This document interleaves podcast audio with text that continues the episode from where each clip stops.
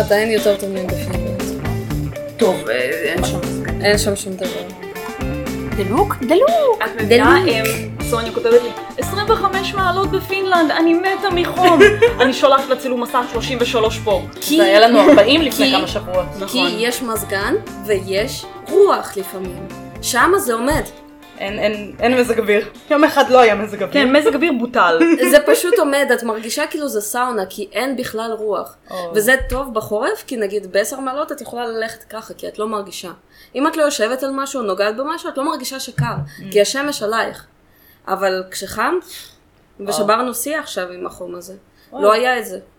אמרו לי, תהיי שמחה אם יהיה לך פעמיים בשנה עשרים וחמש מעלות. ואז היה שבועיים של עשרים ושמונה. ואת יושבת ואת מזיעה, כאילו, את מרגישה בתחתונים את זה כבר. לא, פה זה כל הקיץ, את יושבת מרגישה עצמך מזיעה תחתונים, מתחת לציצי, חזייה. מגלה מקומות חדשים. אני אוהבת להזיע. את אוהבת? אני לא אוהבת את זה, אבל אנחנו לא מקליטות עכשיו. אנחנו מקליטות. אוקיי. עכשיו גם היא נפלה בזה, לא רק אני. אני ידעתי. כי רציתי לדבר. קסניה בכל שנה. כבר שנה מקליטות פודקאסט, כל פעם אבי נופלת בזה. לא כל אחת, פעם אחת לא נפלת. לא כל. אבל איזה כיף זה לעשות פליי רנדומלי. הצטמדו, כן. אני ידעתי, שתשמעו אתכם. אני ידעתי. לא, אני לא ידעתי, כי רציתי לדבר על דברים... אנחנו נשמור את זה לאחר כך. בדלתיים סגורות, מה שנקרא. כמו ששמתם לב, יש לנו פה שתי אורחות הפעם. כן. יש לנו מתרחבות בזמן. מה הקורונה עושה לאנשים? מתרבות. מתחבות, כמו בקטריה. כל אחד והתיאורים שלו, אני חשבתי ארנבים, אבל בסדר. ארנבים. ארנבים? ארנבים. שנייה, אנחנו שותים גם? בטח אנחנו שותים, בואו נביא את האלכוהול פה. קודם כל, לכבוד זה שסוף סוף, יש לציין, הבאנו את סוניה מפינלנד, שדיברנו עליה עוד כשהייתה בגרמניה. קרימינולוגית הבית. סוף סוף היא פה, אז צ'ירס על זה. קרימינולוגית הבית, זה נשמע כמו מנה באיזושהי מסעדה. לא במסעדה. רוצים לשמוע על המיוחדות שלנו? אז יש לנו פה לא רק את קרימינולוגית הבית, יש לנו פה גם את קסניה שהיא כימאית הבית. סוניה היא גם המומחית שלנו לענייני גרמניה ושוט. כן. ושוט. כן. גרמניה, פינלנד, נראה איפה היא עוד תטייל. תביא עובדות מעניינות. נראה, נראה. זה ארבע שנים אחרי זה נראה מה היה. אבל כן, אם כבר עוסקים בקרימינולוגיה צריך חוש הומור. זה נכון. כי אם אין חוש הומור, קרימינולוגיה זה די מדכא. אני חושבת שכאילו לכולם יש איזשהו מושג קלוש לגבי קרימינולוגיה, אבל לא באמת. כן, זה נכון. אז רק חשוב לי לציין שזה בעצם יהיה שני פרקים בהמשכים עם סוניה. פרק אחד באמת יהיה על קרימינולוגיה, והפרק השני... בתי כלא. אנחנו גם מקליטות את זה מראש, כי סוניה לא בארץ כל הזמן. כן. אז אנחנו מקליטות את זה מראש, ובואו ניכנס לקרימינולוגיה. כן, אז חשבתי בהתחלה להגיד מה זה קרימינולוגיה, אבל חשבתי שזה יהיה יותר חכם להגיד מה זה לא קרימינולוגיה. כי בתור מישהי ש- שאומרת, אני קרימינולוגית, הרבה אנשים חושבים הרבה דברים. מהדברים ששומעים בתור קרימינולוגית. מה את יכולה לקרוא את המחשבות שלי? את יכולה להגיד אם אני פסיכופת? את יודעת אם אני משקר? ברור. את יכולה לקרוא את המחשבות שלי ולדעת אם עקו אותי בעבר? מה? את בטח עסקת מזה איך אני מתנהג או מתנהגת, זאת הייתה בחורה, אני לא אגיד את שמה, מאיך שאני מתנהגת ואיך אני מתקשרת עם אנשים, שהייתי ילדה שמנה בתיכון והרביצו לי על זה, ובגלל זה אני מגיבה ככה. לא, אני לא עושה פסיכואנליזה, ישר. זה היה בגרמנית. פסיכואנלוזה זה בגרמנית. היא לא התבלבלה. היא לא התבלבלה. כן, ואז הם חושבים שאתה מנתח כל דבר שהם עושים, ואז הם חושבים שכל מה שאתה עושה זה לחקור רוצחים סדרתיים ופסיכופטים. ו... זה התחום היחיד בקרימינולוגיה שקיים. נכון. טד בנדי, זהו, טד בנדי. נגמר. ואם את במסיבה ומישהו מעשן ירוק, ישר מסתתרים ממך ואומרים לך, אל תגידי לחברים שלך במשטרה בבקשה. ואחד הדברים החשובים, חשובים, החמודים שקרו עם קרימינולוגיה זה שבחור בא אליי ואמר, את יודעת, את קרימינולוגית, ולבדודה שלי פרצו לדירה? לא. ובינתיים המקרה שם לא זז במשטרה, אז את יכולה לדבר איתם ולהגיד להם שהם ימשכו את זה קצת יותר, כי היא צריכה לקבל כסף ממסך, כאילו בולשיט כזה. אז... נהדר. כן. הם חושבים שבגלל שאת קרימינולוגית, אז את מכירה את כולם, ואם תצלצלי אז ישר... אה, נכון, יש קשרים באינטרפול ובהאג, ולמה את עדיין לא מטפלת במועצה נגד ישראל בהאג, והראית הקרימינולוגית. תפלי בזה. כן. יש לו עוד דברים חשובים לעשות, מחר אולי. האג יכול לחכות. חם, חם. אז תכלס, מה זה קרימינולוגיה? בבקשה. יש הרבה הסברים ותיאורים ל... מה זה קרימינולוגיה, אבל תכלס זה תורת הפשע או מדעי הפשע, וזה נחשב לתחום יחסית צעיר, שלפני זה היה תחום בפילוסופיה, סוציולוגיה, פסיכולוגיה, משפטים, כלכלה, כאילו הכל ביחד, יש בזה פוליטיקה, יש בזה הרבה תחומים, זה לא תחום שהוא רק אחד, אלא יותר תחום שהוא משלב בעצמו הרבה תחומים. חקר הטרור שהוא גם צעיר, זה חלק מתחום הקרימינולוגיה. פילוסופיה, יש רפואה, בזה גם. יש... כן, פורנזית, זה עיקר. הכל מדעי הפורנזיקה גם נכנס לזה באיזשהו אופן, תלוי מה עושים. זה ההבדל הגדול בין מה שאנשים חושבים שעושים לבין מה שבאמת עושים. כי נגיד, יש קרימינליסטיקה, שזה מה שלרוב שוטרים יעשו. שהם יחקרו פשעים מסוימים.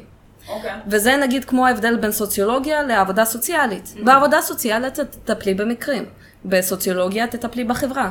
למה יש את זה ולמה יש את זה? אז קרימינולוגים, חוץ מבארצות הברית, נראה לי לא יחקרו כל כך הרבה רוצחים סדרתיים. כאילו, כן, אבל לא... בארצות הברית יש להם ייצוא טוב. כן, יש להם הרבה מה לחקור. כן, אבל לא בזה שלתפוס אותם. כן לחקור אותם, אבל לא לתפוס אותם, לרוב. אז בוא נגיד ככה, אז החשיבה הקרימינולוגית התחילה כבר בפילוסופיה, במאה ה-שמונה עשרה, אבל בתור קרימינולוגיה בעצמה, בתור אובייקט, זה הגיע לקראת סוף שנות המאה ה-תשע עשרה. ובסוף המאה ה-שמונה עשרה והמאה ה-תשע עשרה, אנשים כמו... סיזר בקריה באיטליה וג'רמי בנטם באנגליה התחילו לתת תשומת לב לפושע, לפשיעה עצמה, לפשע ולעונש שהוא מקבל. איזה יפה היא אומרת שמות, תראי איזה יופי. אז אני מרגישה עכשיו כמו אימא שלי שתראי הנה, היא קיבלה מאה, למה את לא יכולה גם? נכון, תראי איזה יופי אומרת שמות. תודה. כן, סליחה, תמשיך. ככה אני מרגישה. I got scolded by my mother, ועכשיו אפשר להמשיך. אני רק אגיד בתור מאזינה אדוקה, שאני כל כך אוהבת כשאתן מחרבשות את כל השמות. אז רואה, אני עושה את זה בשביל המעריצים. זה החלק הכי אוהב. אז אני אדבר קצת על סיזר בקריה. אוקיי. הוא נחשב לאחד האבות המייסדים של הקרימינולוגיה, כי הוא עשה הרבה דברים טובים, אבל תכלס... הוא הוביל לחילוניות של החוק. אוקיי. Okay. בוא נגיד את זה ככה, זה נקרא בשפה מדעית סקולריזציה, okay. שזה חזרה בשאלה מבחינת החוק. שנגיד זה לא אלוהים שמעניש אותך או פחד מאלוהים, אלא באמת עונש על פשע שעשית. והעונש יהיה כמעט תמיד אותו דבר, לפי חומרת הפשיעה, mm-hmm. העונש יהיה פומבי כדי ששאר האנשים ידעו מה העונש, וזה גם תורם... וכאילו יפחדו לעשות למען יראו ויראו. כן. בדיוק, זה תכלס... עכשיו אני משאירה ג'וקים על עדן החלון. למען יראו ויראו. כן, אז הוא פשוט רצה להראות שהעונש קודם כל מהיר, כי אם אתה רואה מישהו מחכה לעונש כבר שנתיים ולא קורה כלום, אז אתה תחשוב, אוקיי, בסדר, מה וזה. אז העונש צריך להיות מהר, מהיר, העונש צריך להיות ברור, והעונש מוביל לזה שהבן אדם שפושע, או האנשים שמסתכלים עליו מבינים מה החומרה וידעו לא לעשות את זה. Mm-hmm. אז זה בדיוק נכנס לתיאוריית ההרתעה, שדרך העונש ודרך זה שיתפסו אותך ויענישו אותך, אתה תחשוב על אם באמת כדאי לעשות את זה או לא. Mm-hmm. הוא וגם ג'רמי בנטם, האנגלי, האמינו בזה ש... האנשים זה אנשים רציונליים, שפשע זה לא תמיד, או בכלל לא יהיה משהו מולד, אלא משהו שפשוט אנשים ישקלו אם כדאי או לא. וגם העונש בהתאם, הם במיוחד בקריה היה נגד כל העונש מוות והעינויים, כי אם אתה מענה בן אדם הוא יודע בכל דבר, אז כאילו מה הטעם בזה? נכון. צריך לענות אנשים בצורה חכמה. צריך לענות אנשים בצורה חכמה. לענות אנשים? אנחנו לא... באנו ללמוד. איך מענים אנשים בצורה חכמה? טוב ששאלת. עכשיו את מצטרפת, אה? לא, לא, אני... שיטות כימיות. היא שומעה עינויים, היא התעוררה. כן, לא, אני אשאיר את הכימיה לפרק אחר. אוקיי, אז בנת'ם תרם הרבה לכל הרפורמת בתי הכלא שאני אדבר עליהם, ולזה שהעונש אמור להיות תועלתני. אצל בנת'ם הייתה את כל תיאוריית התועלתנות, שתכלס אומרת שצריך להביא את הכי הרבה טוב לכמות הכי רבה של האנשים, אם זה הגיוני. אוקיי. כן, משהו עם תועלתנות, ונגיד, הוא האמין שנגיד צריך לשים אנשים בבתי כלא, במידה ו... גם מטעמים אחרים, אבל במידה והם מסוכנים לחברה, אז אתה שם אותם בכלא כדי להגן על החברה. Mm-hmm. אז כאילו, תועלתנות זה טובת הכלל, אפשר mm-hmm. להגיד. אוקיי, okay. אוקיי. Okay. שאתה עושה דברים לטובת הכלל, וזה לא עונש בשבילו, אלא יותר שהחברה תהיה מוגנת מפניו. Mm-hmm. כן, והוא האמין שגם הוא ובנת'ם ובקריה האמינו, עוד פעם, שאנשים הם יצורים עם רצונות, וגם יכול לשליטה במעשים שלהם. Mm-hmm. אז כאילו... זה כבר מספיק. לעומת זאת, יש תיאוריות שמתעסקות בפתולוגיה של הפושע. Okay. ואז יש לנו תיאוריות אה, ש... פוזיטיביסטיות, ביולוגיות ועוד כל מיני. פוזיטיביסטי זה די המדע הסטטיסטי, הייתי אומרת ככה. זה כל מה שהולך עם הבחנות, מדידות, כל מיני סטטיסטיקות שדרכיהם את עושה איזושהי תיאוריה. Mm-hmm. זה נגיד כמו שהם אומרים שאם...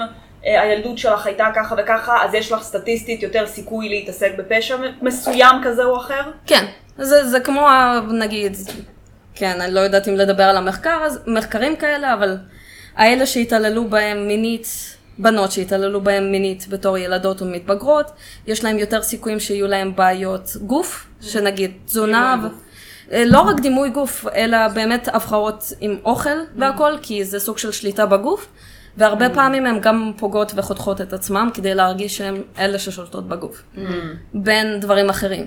ונגיד גם יש את כל האלה שפגעו בהם בעבר, כאילו התעללו בהם בתור ילדים מבחינה פיזית, mm. אז שמה גם יש משהו שמוביל לזה שהם גם רוב הסיכויים התעללו בילדים שלהם. בין אם זה משהו שמועבר, או בין אם זה משהו שהם רואים בבית וחושבים שזה הנורמלי, ופשוט מעבירים זה הלאה. אז זה הכל פוזיטיביסטי, כי זה מדע מדויק שעושים תוך כדי מדיטות והבחנות. איזה מילה לא מתאימה. כן. פוזיטיב. כן, זה נשמע כזה שמח. נכון, זה כזה שמח. את כזה חושבת פוזיטיביסטי, נגיד, הפעם הראשונה שראיתי את זה היה בכל המדע על התאבדויות של דוקהיים, וזה כזה מדע פוזיטיביסטי, למה כולם מתאבדים? זה נשמע מאוד שמח. מאוד פוזיטיבי מדי שמח. האמת שזה כאילו הגיוני, כי הרבה פעמים שמתחילים לדבר על... רוצחים סדרתיים בין הדברים הראשונים שעושים לקטגוריות. קודם כל קטגוריות, אבל גם ישר חוקרים את הילדות שלהם. נגיד, כאילו הרבה אומרים שכאילו טד בנדי, איך הוא הגיע לזה, כי המשבר הכי גדול שלו בחיים זה, זה שהוא גילה שאחותו היא בעצם אמא שלו, שלו, אבל חוץ מזה הייתה לו ילדות די סבבה, כן. במיטב זיכרוני, אז כאילו מאוד משחקים על העניין הזה, מה היה הדבר שטריגר דיו, כאילו... כן, במיוחד עם רוצחים יש את כל האלמנט של הפחויד הזה, כאילו האמא של טד בנדי, האמא של אד גיין, האמאות זה כזה... הדבר שהורס אותנו, כן. שאנחנו מנסים משפחה. להרוג את האמא, אז בואו נהרוג נשים רנדומליות. כן, תענו, כן. תענו. כן, כן. כן, כן. הם לא מבינים שגם אבא יכול להיות פח. כן, למרות שזה... יש גם אבות שהן פח. כן, אבל הם פשוט נוטשים את המשפחה, אז כאילו... אני חושבת, אבל... לא בהכרח. דדי אישו זה יותר הולך על נשים. דדי אישו זה נראה זה יותר על נשים, כן. כאילו, אני לא מדעית בשום צורה, אני לא מדעית. לא, אבל בואו נחשוב על זה ש... יושבת עם דוקטורנטיות. אבל בואו נחשוב על זה שגם... מי שעושה פשע לא תמיד מתכנן את זה, כן. נגיד רוצח והכל. כן, לא פשע לפעמים. כן, וגם ב- באופן כללי זה הזדמנותי, ונראה לי שהרבה יותר קל להשתלט על אישה מאשר על גבר, כי mm-hmm. ביולוגיה, סורי. כן, כן. ונגיד, יש לנו בחקר הפוזיטיביסטי בקרימינולוגיה את זה שהתחיל את כל זה, ס- סזר למברוסו. איזה okay. יופי, תראי. והוא... הדבר הכי פוליטיקלי אינקורקט שיש בקרימינולוגיה. אוקיי. טם טם טם. אני אסביר. כן. הוא הלך, הוא היה רופא איטלקי, שמדד גולגלות, שמדד ראשים, שמדד קעקוע, כאילו, הבחן קעקועים, כל הדברים שאנחנו אוהבים. הבחן ידיים, שערות, עפים, כאילו, עשה תרשימים של מה נראה כמו פושע, ומה לא. הוא עשה, הוא האמין בתיאוריית הדרוויניזם, מן הסתם, והוא פשוט כתב ספר מפורסם על איך פושעים שונים מהאנשים, ואיך הם בתקופה הסטיביסטית שלהם, שזה כאילו, הולך יותר לאדם הקדמון מאשר לאדם המודרני. מתי זה נכתב? זה הסרטון שצריך, סליחה שאני קוטעת אותך, לצלם את הפרצופים של קסניה. כן. למה? כי קלירלי הוא מעולם לא ראה את טד בנדי. כן. כן. חכי, יש שם עוד אירוניה. מתי זה נכתב? מתי יוסף? במאה ה-תשע עשרה או שמונה עשרה. אחת מילד. אבל לפני היטלר, כאילו היה לו, להיטלר היה על מה להסתמך שהוא התחיל לעשות את תורת הגזע שלו. ועוד אומרים שהיטלר לא היה מדען. כן. תראי. כן. לא ניכנס לזה. וזה מצחיק, כי כאילו את גם רואה קעקועים ושיער גוף, ואת רואה אוזניים ככה, עומדות והכל זה. ובמיוחד נשים, נשים נשים שק נחשים, נכון, בסגנון תמיד. כזה, שנגיד אם כבר אישה היא פושעת, אז זה מפלצת, כי נשים... נשים לא מסוגלות לדבר כזה כמו גבר, כי הן מלקטות, הן כאילו... ואם היא כבר מגיעה לדברים האלה, אז זה נורא ודרמטי ודרמטי ו... את מבינה? וגברים כזה לא אתה רוצה. והשטן נכנס בה. או, כן. כאילו אפשר להסתכל על זה ככה, שתי נקודות מבט. אחד, זה נחמד מאוד שמראש מאמינים שאת אחלות וסבבה וכאילו... את נהדרת, כן. ואם את כבר עושה משהו זה סופר קיצוני, מצד שני, חתיכת זבל, אם אני עושה משהו זה קיצוני, אי אפשר לרצות נשים. אי אפשר לרצות אף אחד, את לא יכולה בתור אישה לרצות. אני לא פיצה, את לא פיצה, אני לא פיצה. ולמרבה האירוניה, אני עדיין לא מאמינה אם זה נכון או לא, אבל יש את השמועה הזאת, שכשלמברוזו מת, עשו מדידות למוח שלו ולגולגולת שלו, ולפי מה שהוא כתב, הוא פושע. זה כמו הבחור הזה שניסה... אכל את עצמו? לא. איך אכל את עצמו? קרימינולוגיה, סבבה, אבל רגע, רגע, שנייה עם הקניבליזם. זה כמו הבחור שחקר סוציופטים, סוציופטים או פסיכופטים, ואז הוא עשה כאילו דרך סריקות של המוח, ואז הוא סרק את המוח של עצמו וגילה שהוא גם. אה, כן, יש כזה משהו. היה סיפור כזה. כן, כן, כן. יש הרבה. נראה לי הרבה גם הולכים לתחום כדי להבין את עצמם. איך שאומרים, הסנדלר הולך יחף. כן, בבקשה. בלי מוח. ואז יש לנו גם את כל התיאוריות הפרוידיאניות כמובן. כמובן. בקרימינולוגיה. ואז כאילו יש הרבה תיאוריות אחרות שאני, זה יהיה מלא לפרט אותם, אבל יש תיאוריות שקשורות לחברה שאתה מסתובב איתה, לשכונה שאתה גר בה, למשפחה שאתה נמצא בה, להשפעה החברתית, הבית ספר, ה... כל מיני הכללה, לא הכללה, נגיד אם בכלל נותנים לך מה שנקרא מקום בשולחן, mm-hmm. ואם דרך זה נגיד אין לך לאן להתקדם, אלא אם כן אתה פושע mm-hmm. והכל. יש גם תיאוריות של הזדמנויות, כלכלת הפשע, אם זה משתלם או לא משתלם, שליטה עצמית, קליקות, נגיד יש את כל הסאב-קולצ'רס, שזה גם כל ה... נלך ש... אם אנחנו נלך לכיוון של חבורות אופנוענים, שהם... יש הרבה שהן חוקיות, אבל יש הרבה שהן גם לא. ויש קליקות של הנאו-נאציזם הזה וכל הזה, זה גם גבולי. אני אזכיר כמה תיאוריות מעניינות. יש את תיאוריית התיוג. Okay. ש-labeling theory, שנכתבה על ידי גרי בקר. בחור מאוד חמוד שאמר שפושע זה משהו שנתפס בתור משהו כזה. בוא נגיד דוגמה. מישהו נכנס לך לחצר, יש לך שם עץ תפוחים, mm-hmm. והבן אדם הזה גונב ממך תפוח. Mm-hmm. ואת צורחת עליו, יא פושע, תחזיר לי את התפוח. אז הוא פושע. Mm-hmm. אבל אם את רואה את הבן אדם, ואת רואה וחושבת לה, ואת צועקת לו, קח את התפוח, אני רואה שאתה רעב. הוא לא פושע. Mm-hmm. אז הפושע זה מה שנתפס בעיני האחרים בתור פושע. Mm-hmm. וזה גם לכל okay. הסטיות האלה והכל. נגיד, מה שהיה סטייה פעם, mm-hmm. לא יהיה סטייה היום. כן. אז גם מה יהיה פושע או לא פושע, משתנה עם הזמן. Mm-hmm. ותכלס גם... משהו שאולי מעניין לדעת. יש הבדל בין פושע לעבריין. אוקיי, זה לא אותו דבר. לא, כמעט. משתמשים בזה רוב הזמן אותו דבר, אבל עבריין זה מישהו שעושה איזושהי עבירה שהיא לא פשע. בוא נגיד ככה, את עוברת עכשיו באור אדום. זה עבירה על החוק, סוג של. כן, לא סוג של. זה עבירה. כן, זה עבירה על החוק. אבל זה עוד לא פשע. עוד לא רצחת אף אחד. או גנבת משהו. כאילו, זה יכול להיות גם עבירה כמו, נגיד, את מעשנת במקום שיחסית אסור... שאסור להשן בו. כאילו, זה עבירות קלות כאלה. אוקיי. ופושע זה כבר מישהו שעושה פשע. משהו שברוב המדינות גם יהיה פשע אולי. אבל נגיד, כל פושע הוא גם עבריין, אבל לא כל עבריין הוא גם פושע. אוקיי. בגלל זה אם ידברו על עבריינות נוער, זה יהיה עבריינות נוער, כי זה לרוב יהיה משהו יותר קל. זה לא יהיה דרמטי. כן. כאילו כי הוא צעיר, והוא יכול להשתקם, וכל מיני כאלה. כן, כן, כן. כן. ותיאוריה אחרת שהיא מעניינת זה תיאוריית החשיבה הרציונלית. שהפשע הוא בן אדם רציונלי, שזה התחיל כבר עם בנטם ובקריה. ואז המשיכו, יש מלא תיאוריות שקשורות לרציונל. ואז יש תיאוריה אחת שהיא מאוד מעניינת ומאוד פופולרית. רגע, שאלה. הרציונל שהם דיברו עליו זה כאילו של הבן אדם הממוצע. כי הרציונל של, יש פושעים שהרציונל שלהם הוא לא הרציונל שלי ושלך. אז את לא תדברי שם על רציונל, זה כבר פתולוגיה, את לא יכולה להכניס אותו אפילו לסטטיסטיקה הזאת. בוא נגיד, אם מישהו יש לו סכיזופרניה, את גם לא יכולה לשפוט אותו בתור בן אדם רציונלי. אוקיי. אבל, אבל, יש גם אנשים עם סכיזופרניה שאין להם כרגע איזשהו התקף של זה. ואם לא היה התקף בזמן הפשע, או לפני זה, אז יש סיכוי שגם ישפטו אותו בתור בן אדם רציונלי. כי זה התקפים. כן, בגלל זה הרבה פעמים, כאילו, כשאנשים טוענים לאי שפיות, אז צריך להביא להם איזה פסיכיאטר שממש ינתח אותם וינסה להחליט אם זה קרה מאי שפיות זמנית, או שהוא סתם משחק אותה כדי לקבל הקלות.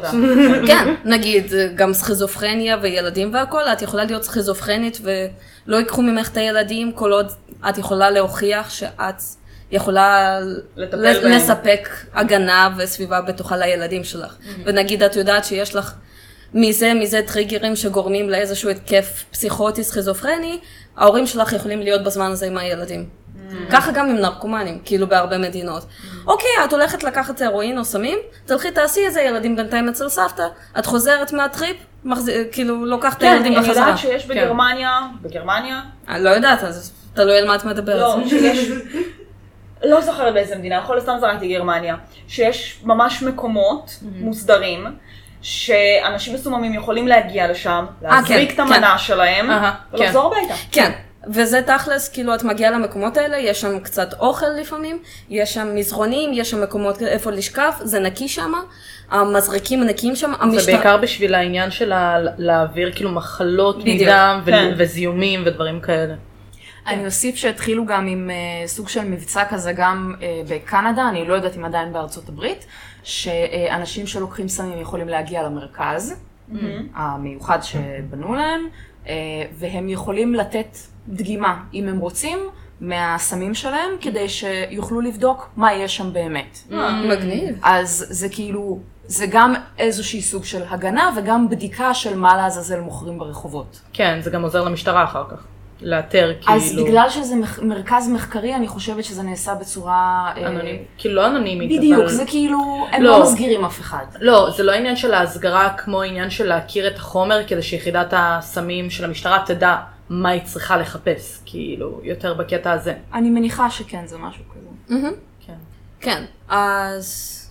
כל המזרקים שם ענקים, וכשהייתי בהתמחות במשטרה, גם שם סיפרו לי על המקום הזה, כי הם מודעים אליו, והם עושים שם גם בדיקות ובודקים שהכל בסדר, אבל זה הכל חוקי, הכל מתנהל טוב, והעיקר שהם יהיו נקיים ומאושרים. לא, אני יודעת שגם מציעים למי מהם שרוצה טיפול שיקום. כן, כן, יש שם הרבה, כאילו, במקומות האלה יש הרבה אופציות לשיקום למי שרוצה בזה. כן. וזה מה שרציתי להגיד בתיאוריית החשיבה הרציונלית, ושם מזה נולדו תיאוריות כמו תיאוריית, אין לי מושג איך קוראים לזה בעברית, כי למדתי הכל באנגלית וגרמנית, אבל כן, נגיד תיאוריית השגרה נקרא לזה ככה, Routine Activity Theory. התיאוריה הזאת אומרת ש... האורך חיים שיש לנו משפיע על זה גם אם נהיה קורבנות או לא, mm. ודברים כאלה. בוא נגיד שאת הולכת לעבודה בין השעות תשע לחמש בכל יום. Mm. אם יש איזשהו פושע בסביבה שתמיד יודע שאת הולכת בשעות האלה, mm. הוא יכול לפרוץ לך לבית.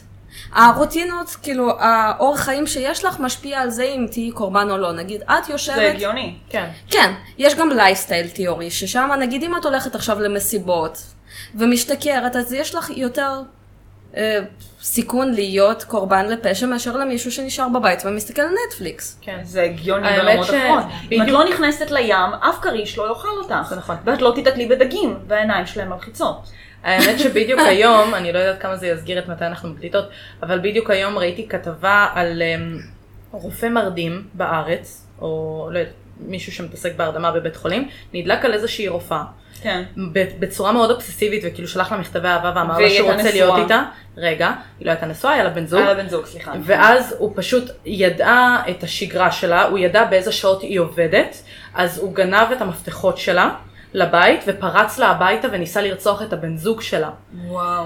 כאילו, כי הוא ידע שהיא לא תהיה בבית בזמן הזה, והבן זוג שלה, כאילו, למרות שהוא ניסה לחשמל אותו עם שוקר, הוא הצליח להפיל עליו, והבחור ברח, אבל עכשיו הוא כאילו עצור. חשוד, עצור. אין משהו שאומר יותר אהבה מלהרוג את הבן זוג שלו. זה נכון? כאילו, אני מוכן להרוג בשבילך. נפגע כל להיות איתך. נשמע כמו כל...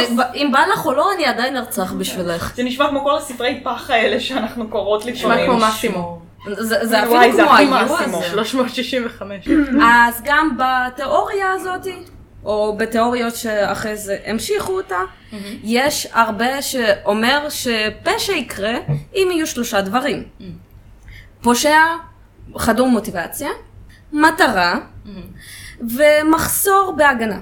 בוא נגיד ככה, את יושבת עכשיו בבית קפה עם מחשב, הלכת לשירותים, יש מישהו שמעוניין לגנוב אותו, זה יקרה, כי המחשב זה המטרה, הוא הפושע, שחדור מוטיבציה, ואין הגנה כי את הלכת. כן, המחשב שם עצמו בדד. בדיוק, זה יכול להיות גם אנשים, נגיד, דוגמה לא הכי נחמדה, אבל פדופיל. ילד שהולך ברחוב ואין מי שמשגיח עליו. בדיוק. כן. אז כאילו אם את מורידה אחד מהדברים, הפשע לא יקרה לפי התיאוריה הזאת. וזה גם הוביל להרבה, כל, כל מיני תיאוריות או כל מיני אסטרטגיות של מה צריך לעשות. זה הוביל לזה שנגיד בהרבה רחובות שמים הרבה יותר פנסים. כי פנסים זה סוג של ההגנה. כן, תאורה. תאורה. ודברים כאלה. לא בדרום תל אביב. בהרבה מקומות אין זה, וזה די מתסכל.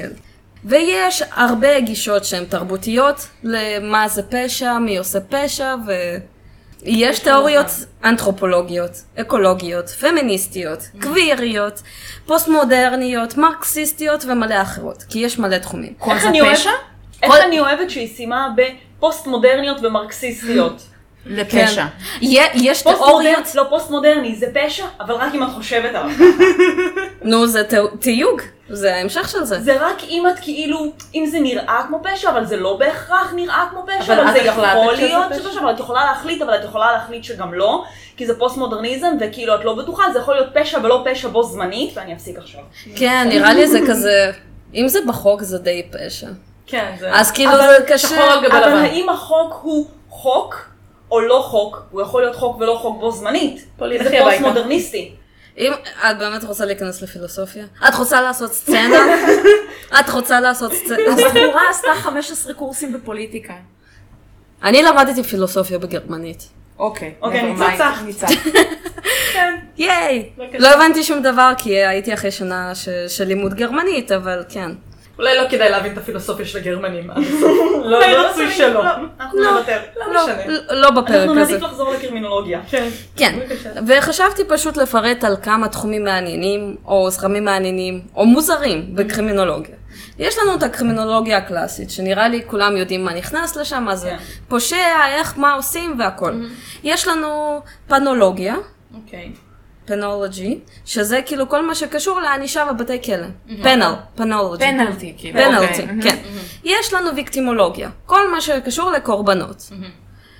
וחקר קורבנות, למה מישהו, יש לו יותר סיכוי להפוך לקורבן מאשר למישהו אחר, בדיוק מה שדיברנו עם הים והקרשים. כן, כן. כן.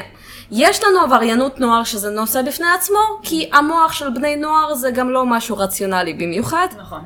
במיוחד, לא מתפתח עד הסוף. לא מתפתח, כל הדחיית סיפוקים זה אחרת, שליטה עצמית, השפעה חברתית. הורמונים. הורמונים, כל החרה שמסתובב שם, כן. יש לנו קרימינולוגיה ירוקה. אוקיי, רגע מה? זה הקרימינולוגיה של הצמחים? כן.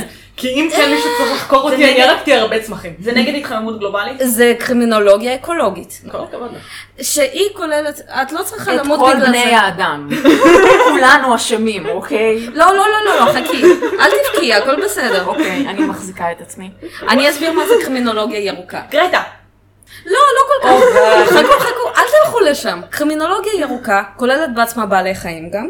לפעמים, נגיד, עכשיו יש לנו מישהי שעושה דוקטורט, היא וטרינרית, היא חוקרת את התעללות בבעלי חיים, כאילו בחיות מחמד, והתעללות בחיות מחמד בתור נקמה על גירושים וכל מיני דברים כאלה, שאתה נגיד, אתה מתגרש ממני, אני אפגע בכלב בתור נקמה בך. כדי לפגוע בך. זה כמו האלה שאני אטביע את הילדים כדי לנקום בבעל. בדיוק, ונגיד יש עכשיו את כל הקטע הזה שהרבה אנשים אימצו כלבים בגלל הקורונה, כי הם היו בסגר, ועכשיו מעיפים את הכלבים. כן, זה נורא. אז זה נגיד ייכנס גם לקרימינולוגיה ירוקה. דברים אחרים שיהיה בקרימינולוגיה ירוקה, זיהום חופים. קרימינולוגיה ירוקה זה פשוט פשע נגד הטבע, וגם החיות. נגיד... כאילו סחר לא חוקי בחיות, גם מן הסתם. מן הסתם, ויש הרבה. בצ'כיה עושים הרבה על זה. וכן, יש להם נושאים מרתקים שם עם זה. נגיד כל מיני, לא יודעת, סחר בלתי חוקי בצ'יוואווה ובפיטבול וכל מיני. כאילו המקומות האלה שמרבים את כל החיות האלה בלי באמת לתת להם משהו ומרוויחים מזה, זה הכל הרבה פעמים לא חוקי ובלי תעודות. אז זה הכל גם ייכנס לתחום הזה, רוב הסיכויים.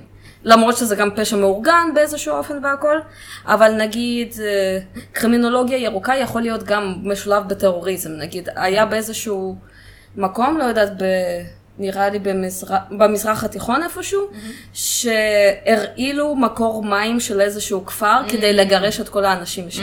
אה, נהדר. אז זה גם אולי ייכנס לשם, כי זה עדיין טבע. כן.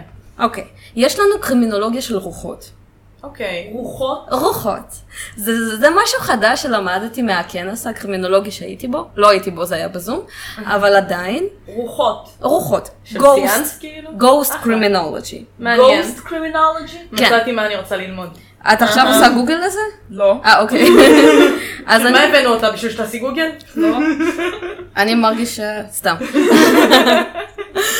אוקיי. רגע, אז אם אני עושה פשע, אני יכולה להשים את זה על הרוח רפאים? לא. זה לא מה שאת חושבת. גם אני חשבתי בהתחלה רוחות, לא.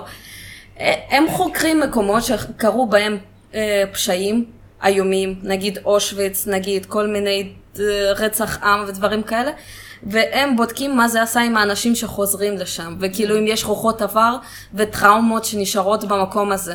אז זה כאילו לא רוחות באופן של הרוח רפאים, אלא האם המקום משאיר אחריו משהו שעדיין מלווה אותך באופן טראומטי. הקופירייטינג של השם הרבה יותר מלהיב, סליחה מהמחקר עצמו.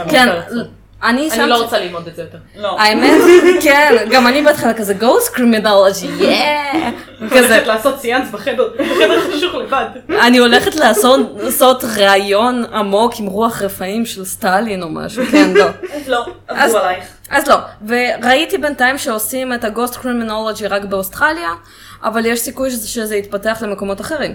יש לנו קרימינולוגיה של... ארגונים, כאילו צווארון לבן ודברים כאלה, שזה corporate crime. Mm-hmm. יש לנו קרימינולוגיה חיובית סלש יהודית. אוקיי. Okay. יהודית, ש... יעני ג'ו? ג'ו. אוקיי. ג'ו יש קרימינולוגי. מה? איך זה חיובי? אני לא יודעת. סתם. אוקיי, שם יותר נכון. קרימינולוגיה אנטישמית, כן. לא, לא, האמת שלא. האמת שזה קרימינולוגיה שדי התחילו לפתח, התחילו לפתח את זה בבר אילן. אוקיי. והם מאוד גאים בזה, ותכלס בצדק. חיודים אוהבים להתמסכן. וזה יותר עוסק בכל הלשקם את הבן אדם, ונראה לי ג'ויש בכלל שפיתחו את זה פה, ולא כל כך קשור לכאילו. אה, אוקיי. ולא כל כך קשור ל... זה כאילו לא לנסות לשקם את הבן אדם ולגרום לו להתגייר. לא, לא.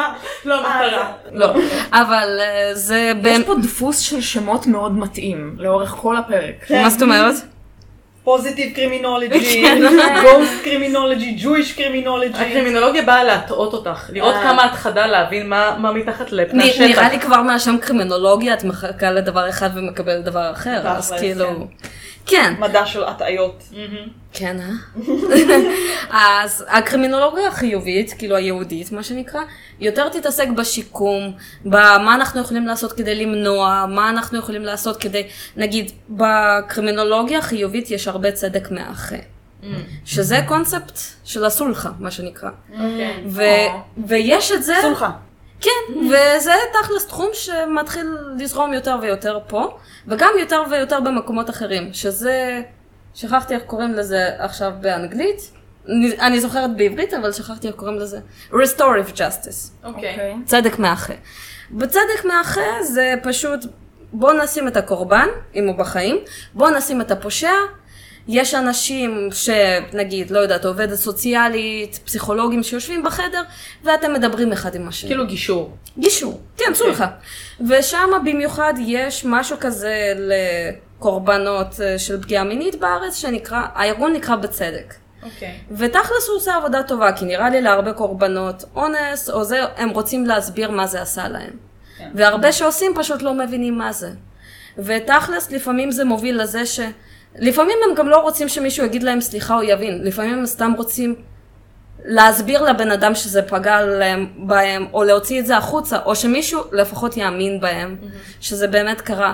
ותכלס גם, יש גם שופטים שמסתכלים על זה אחרי זה, וגם מקלים בעונש, אבל רוב האנשים, לדעתי, לא ילכו לשם בגלל ההקלה בעונש, כי זה לא בטוח שיתנו לך הקלה בעונש. Mm-hmm. אבל זה כן מראה על זה שאתה רוצה להבין ולהשתקם, וגם יעשו לך לרוב מבחנים לפני זה לראות שאתה לא סתם נכנס לשם כי בא לך שכזה, אה אוקיי, אני אגיד סליחה ויתנו לי פחות עונש, לא. הם עושים בדיקות ואבחונים לדעת שאתה באמת כזה מוכן, ויש גם באמת אנשים, במיוחד היה איזשהו מקרה בארצות הברית, של איזשהו בחור שהיה נרקומן ומסומם, והוא היה פורץ לבתים של אנשים, כשהם לא בבית גונב כמה דברים, ובזה מקלקל את עצמו בשביל הסמים והכל. כמו שנרקומנים עושים. כן, ופעם אחת הוא נכנס לבית, ואז האנשים הגיעו, והוא לא ידע מה לעשות, והוא פשוט נעל אותם בחדר, והם היו פשוט אזוקים, ובזמן הזה הוא נעל, כאילו... גנב את כל הדירה, המיס את כל הדברים, ואז כאילו תפסו אותו, ואז הבחור, כאילו, הקורבן ביקש גישור, הוא אמר, טוב, אני אגיד סליחה, ואולי ייתנו לי פחות, ואז הזה התחיל להסביר לו איך הוא הרגיש חוסר שליטה, שעדיין קשה לו לישון בלילות, איך הוא לא מרגיש בטוח בדירה שלו כבר, ואיך הם צריכים לעבור דירה, ואיך הוא עדיין קלוע בתוך השלשלאות האלה, או מה שזה לא יהיה, ובתוך החדר הקטן, לא מסוגל להגן על אשתו, ואז זה התחיל לבכות, וגם התחיל להבין שכאילו, הוא תכלס רצה רק סמים. ואז הוא התחיל להבין שהוא חשב, אוקיי, אני אגנוב, והם יכולים לקנות עוד. כן, הוא כאילו לא רצה לפגוע באנשים. ואז הוא במקרה היו שם. כן, ואז הוא התחיל להבין שזה באמת... זה לא כזה פשוט. זה פוגע. זה פוגע באיזשהו אופן. ו... וזה שינה לו את החיים, הוא התחיל בעצמו ללמוד את כל הדבר הזה, ועכשיו הוא והקורבן עושים הרצאות ברחבי העולם על צדק מאחה. וואלה, יפה מאוד, מהמם. נכון. כן, כי כאילו כשאתה עושה, כשאתה עושה משהו, אתה לא תמיד יכול להבין איך הצד השני הרגיש, כאילו מבחינתך זה נורא בנאלי, זה נורא קטן, בסדר, אז באתי, אז שמתי עליו אזיקים שתי דקות, לוקח משהו, הולך, כאילו מה קרה? כן, כאילו לא פגעתי בך באמת. כן, ואתה לא מבין כמה השפעה פסיכולוגית יכולה להיות על בן אדם שנים גם אחר כך, שזה יכול להשפיע לך שכל יום אתה חושב שיכולים להיכנס אליך בלילה עוד פעם, כאילו. בדיוק. וגם הרבה פעמים בצדק המאחה הזה, הקורבנות סוף סוף יכולים לדבר, כי נגיד, אתה רואה, משדרים עכשיו איזשהו לא יודעת, פשע, ואז מראים את כל המשפט, ואז מראים את גזר הדין, ותמיד הקורבן לא מרוצה, ואף פעם לא נותנים לו לדבר, ותמיד זה מתרחק מהקורבן. אין לו משהו להגיד, זה, זה, הפושע נגד המדינה, הקורבן הוא בצד, הוא מסתכל. אז נגיד, כל, הרבה אנשים בוחרים בצדק המאחה, כשהם מודעים אליו, כדי שיהיה להם קול, כדי שהם יוכלו להגיד משהו. לפעמים אפילו אחרי זה הם מבקשים שיקלו על הקורבן, על הפושע, כי הם הצליחו להגיע לאיזה סוג של הבנה, וזה כן משפיע. אוקיי, אני הבנתי למה קוראים לזה יהודי או Jewish קרימינולוגי? כן, זה, זה, זה לא רק פה, צדק מאחה לא נולד בישראל, אבל הוא כן נכנס לתוך כל הדבר הזה. כל היהודים הם קורבנות. זה המסקנה של קסניה מכל הפרק הזה. אלף כל זה נכון אם תסתכלי היסטורית. נכון. זה נכון. שנייה, אז כל מה שקורה עכשיו זה האשמת הקורבן? כן. אוקיי. כל האנטישמיות שקורית בעולם בכלל. זה האשמת הקורבן. כן. אוקיי. יש לנו קרימינולוגיה מונעת, ובשם נכנס גם predictive policing, שזה דבר מעניין, וזה כבר אנחנו נכנסות אפילו כבר לתחום הסייפיי. שאת רואה בסרטים. נגיד בואי... זה מצלמות בסין? כן. זה מצלמות בסין, זה כל מיני... שמזהות פרצופים. זה כל מיני... גם לונדון מרושתת מצלמות. רגע, ומה אז קורה? קודם כל את יכולה לראות את האנשים האלה שכן עושים דברים ולראות אותם במצלמה אחרת, לתפוס אותם יותר מהר. אבל הרבה פעמים בפרדיקטיב פוליסינג הם באמת חושבים על אסטרטגיות, על איך לתפוס ולמנוע פשע לפני שהוא קרה. כן, אבל לא בקטע של אוקיי, אנחנו נשים פנס יותר ואז לא יהיה שם פשע, אלא בקטע של באמת להשתמש בטכנולוגיה ואפילו באיזשהו אופן כמעט לנבא את העתיד. ולדעת אם הבן אדם הזה יעשה משהו או לא. יש אנימה ממש מגניבה שנקראת פסייקופס, שכנראה מישהו הכיר את התחום הזה, כתב כאילו את המנגה ואחר כך עשו על זה אנימה. בעצם השוטרים שם יש להם אקדחים מיוחדים, וגם כמובן הכל מרושת מצלמות, וזה מזהה עד כמה יש לך סיכוי לעשות פשע ועד כמה אתה evil. כלומר, הנשקים שלהם וכל המצלמות וכל הדברים האלה, הנשקים לא יורים, אלא אם כן הוא מזהה שיש לך איזשהו סיכוי לעשות פשע, או איזשהו אחוז מסוים לעשות פשע. והאנימה בעצם מתחילה בזה שיש לך פושע, שרואים אותו בתכלס מבצע פשעים, אבל האקדחים לא קולטים שהוא עושה פשע. וואו. אז בזה בעצם כאילו, זה הסיפור שמז... מה שנקרא, ה-inciting incident. כן. שהוא ממש גונב או הורג, אני כבר לא זוכרת, ראיתי את זה ממש מזמן, והשוטרת, הדמות הראשית, באה כאילו לראות בו, לנטרל אותו, והאקדח שלו אומר לה, לא, אני לא יורה. הוא לא עשה שום דבר, הכל בסדר. אוקיי, שאלה, אם אני חושבת על לעשות פשעים כל הזמן, אבל אני אף פעם לא מבצעת אותם. יש הבדל בין לבצע ולעשות. כולנו חשבנו על דברים בלתי חוקיים, אבל אם אנחנו עושים את זה או לא, זה ההבדל בין בן אדם רציונלי ללא, לדעתי. כי לפעמים אני מאוד חושבת על לשרוף את אוניברסיטת תל אביב, אבל אני לא עושה את זה. כן. אני אוהבת החיים שלי בחוץ, איפה שיש צמחים וציפורים וירוק. כתום זה לא הצבע שלי. תלוי איפה אתה עושה את המאסר שלך. כן, בנורווגיה זה אחלה. זה בפרק הבא. כן. ספוילר אלרט. אוקיי, אוקיי, מעניין. אבל כן, נגיד, היה את הסרט, יש מלא סרטים על זה, כאילו אפשר להגיד שכל הביג בראדר זה גם סוג של זה, וגם יש הרבה שפוחדים מכל המצלמות האלה, כי זה... אני לא רוצה שיראו את הפרצוף שלי, אני לא רוצה שיעקבו אחריי. שזה כאילו פחד לגיטימי בסופו של דבר, אנחנו אנשים אוהבים את הפרטיות שלהם. כן, הרבה אנשים פחדו גם מכל העניין של הביומטרי, כאילו הטביעת אצבע והדרקון הביומטרי. המון אנשים... דרקון. דרקון. דרקון ביומטרי. והרבה אנשים נורא פחדו מזה, כאילו מה? לממשלה יהיה את הפרטים שלי. קודם כל, רוב הסיכויים אם אתה חי בארץ, לממשלה יש איזה שם פרטים שלך. ואם אי פעם היה לך טביעת אצבע כשאתה נכנס לעבודה, כבר יש למדינה את הטביעת אצבע שלך. וכאילו יש אנשים שמפחדים מהעניין הזה של גנבת זהות, ואז השתלו את הטביעת אצבע שלי בזה. אבל כאילו אם יש לך אליבי, ואם לא היית anywhere near the crime, גם אם יש שם טביעת אצבע שלך, אם הכל נגדך, אפשר יהיה למצדך להפריע. כן. כן, כאילו, בוא. גם טביעות אצבע זה דבר כזה מוזר, כאילו בארץ אף פעם לא לקחו ממני טביעת אצבע, בגרמניה כל פעם שעשיתי ויזה ביקשו ממני טביעת אצבע אחת ביד ימין, לפינלנד הם רצו את כל האצבעות, כאילו כל אצבע, וזה אני חושבת לעצמי, מה הם חושבים, שיקרטו לי את כל האצבעות ואז הם יצטרכו לזהות את הזרת או מה? טוב שלא ביקשו את האצבעות ברגליים, ממש. כן, כן, אה? אז זה היה כזה מוזר, ואז זה נתקע באיזושהי אצבע, והוא כזה, או, צריך להתחיל מההתחלה, ואני כזה שיט, כי זה כזה כל האצבע חצי שעה. כן. וכן. אז כן, יש... את מאוד חשודה, בגלל זה הם בודקים עוד ככה. אני לא אדבר על כמה... התכנים שהיא מחפשת בגוגל. כן, אבל נגיד שם, קרימינולוגיה מונעת הזאת, הפרדיקטיב פוליסינג, יש מלא סרטים, דוקומנטריים, ביקורות, דברים כאלה. נגיד היה סרט ממש ישן עם תום קרוז, שנקרא דוח מיוחד, מיינוריטי משהו, ושם היו איזשהו סוג של מגדות עתידות, כאילו ברבים. אוקיי, נגיד.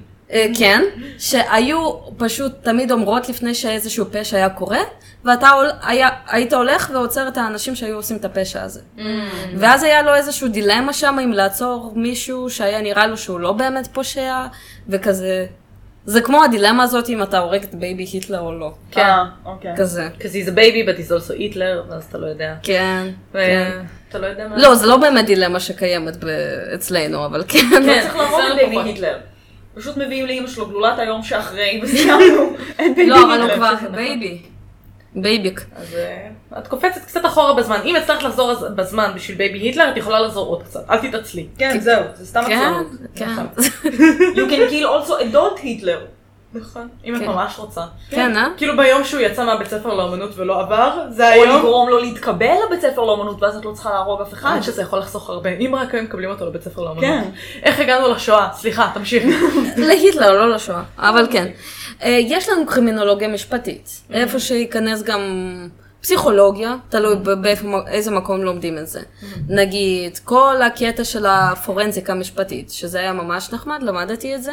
לזהות אם אנשים משקרים או לא, לזהות מה זה עדות שקר, דברים כאלה. לפעמים גם יש לאנשים מה שנקרא פסוידו, אה, אני אגיד את זה בגרמנית, אחרי זה אני אגיד את זה בעברית, כי אני פשוט זוכרת את זה טוב בגרמנית. נייטיב ג'רמן. נייטיב ג'רמן. כן, פסוידו ארינרונג, שזה אומר זיכרון מדומה. שזה נגיד זיכרונות שמישהו הכניס לך לראש. בדיוק, בדיוק, בדיוק. באיזה פרק זה היה? אנה ערף. אה, באפקט מנדלה. כן, אפקט מנדלה, שאתה חושב שזה קרה לך. נגיד, יגידו לך משהו שעשית בתור ילד, ויגידו לך את זה כל כך הרבה פעמים, שאתה כבר מתאר איך זה קרה לך, ואתה חושב שזה זיכרון שלך, למרות שזה לא באמת זיכרון שלך. כן. ופשוט המוח שלנו אוהב להשלים דברים שלא באמת קרו, כי אנחנו אוהבים להשלים דברים. כן. אז זה גם ייכנס לשם, שם יכול להיות כל האפקטים האחרים, שנגיד יש לנו את אפקט ההיילו של אש סולומון נראה לי, הוא נקרא, שזה הפסיכולוגיה החברתית, שנגיד אם יש אנשים מושכים, אולי רוב הסיכויים שיתנו להם פחות גזר דין מופחת, mm-hmm. מאשר לאנשים שהם פחות אטרקטיביים. אלא אם כן זה בכל מה שקשור למעילה, מרמה ודברים כאלה, כי הם כן מאמינים שאנשים אטרקטיביים יכולים לרמות אנשים. Mm-hmm. אבל לא yeah, בדברים... Yeah. כאילו, אם זה פשע אטרקטיבי, אז האטרקטיבים יקבלו יותר. אם זה פשע, נגיד גנבת רכב, את לא תתארי איזושהי דוגמנית בר רפאלי ג'יזל גונבת עכשיו רכב. כן. כי כאילו, לא. אבל כן שהיא תרמה אותך שאת תביא לה מיליארדים. שהיא תעלי משימה? לא אמרתי את זה. כן. לכאורה. לכאורה. כן. לכאורה. יש לנו שם הרבה תת-תחומים בקרימינולוגיה המשפטית, אני לא אכנס לשם, אבל הרבה פסיכולוגיה שקורית שם. יש לנו קרימינולוגיית רשת מן הסתם, שכל מה שקשור לסייבר קרימינולוגיה, כל מה שיש כמעט בחיים האמיתיים, זה יכול להיות ברשת. כן, כן, ברור. מבולינג ל... אי אפשר לרצוח ברשת, אבל כן אפשר לשלוח למישהו גלולות, אפשר להכריח מישהו לעשות התאבדות, אפשר לעשות סקסטורשן. איך קוראים למשחק הזה? של ה-white whale? white whale? כן. blue whale. blue whale. יש את זה, יש את המומו, יש את האתגר... יש מלא אתגרים. אתגרים שגורמים לך לרצות למות, כאילו לרצות, אומרים לך למות, ויש אנשים שעושים את זה. זה בני נוער, ורוב הסיכויים שהפחידו אותם, ותכלס אני לא בטוחה כמה באמת מתו, כי אני די בטוחה שהתקשורת גרמה לזה להיות הרבה יותר גדול ממה שזה. Mm-hmm. ותכלס די הרסה את זה, כי הם צריכים לדעת איך לכתוב על פשע, שזה גם תחום שמתעסקים בו. Mm-hmm. כי אתה צריך לדעת איך לדווח על פשעים. כן. יש את חקר הסמים, כל מה שקשור לסמים, ואדיקשן, התמכרויות. אני מתרגשת. כן. ככימאית בלבד, כן. נכון. יש לנו. זה נשמע קצת חשוד. כן, לא, לא, לא. אני, יש לי סקרנות מדעית.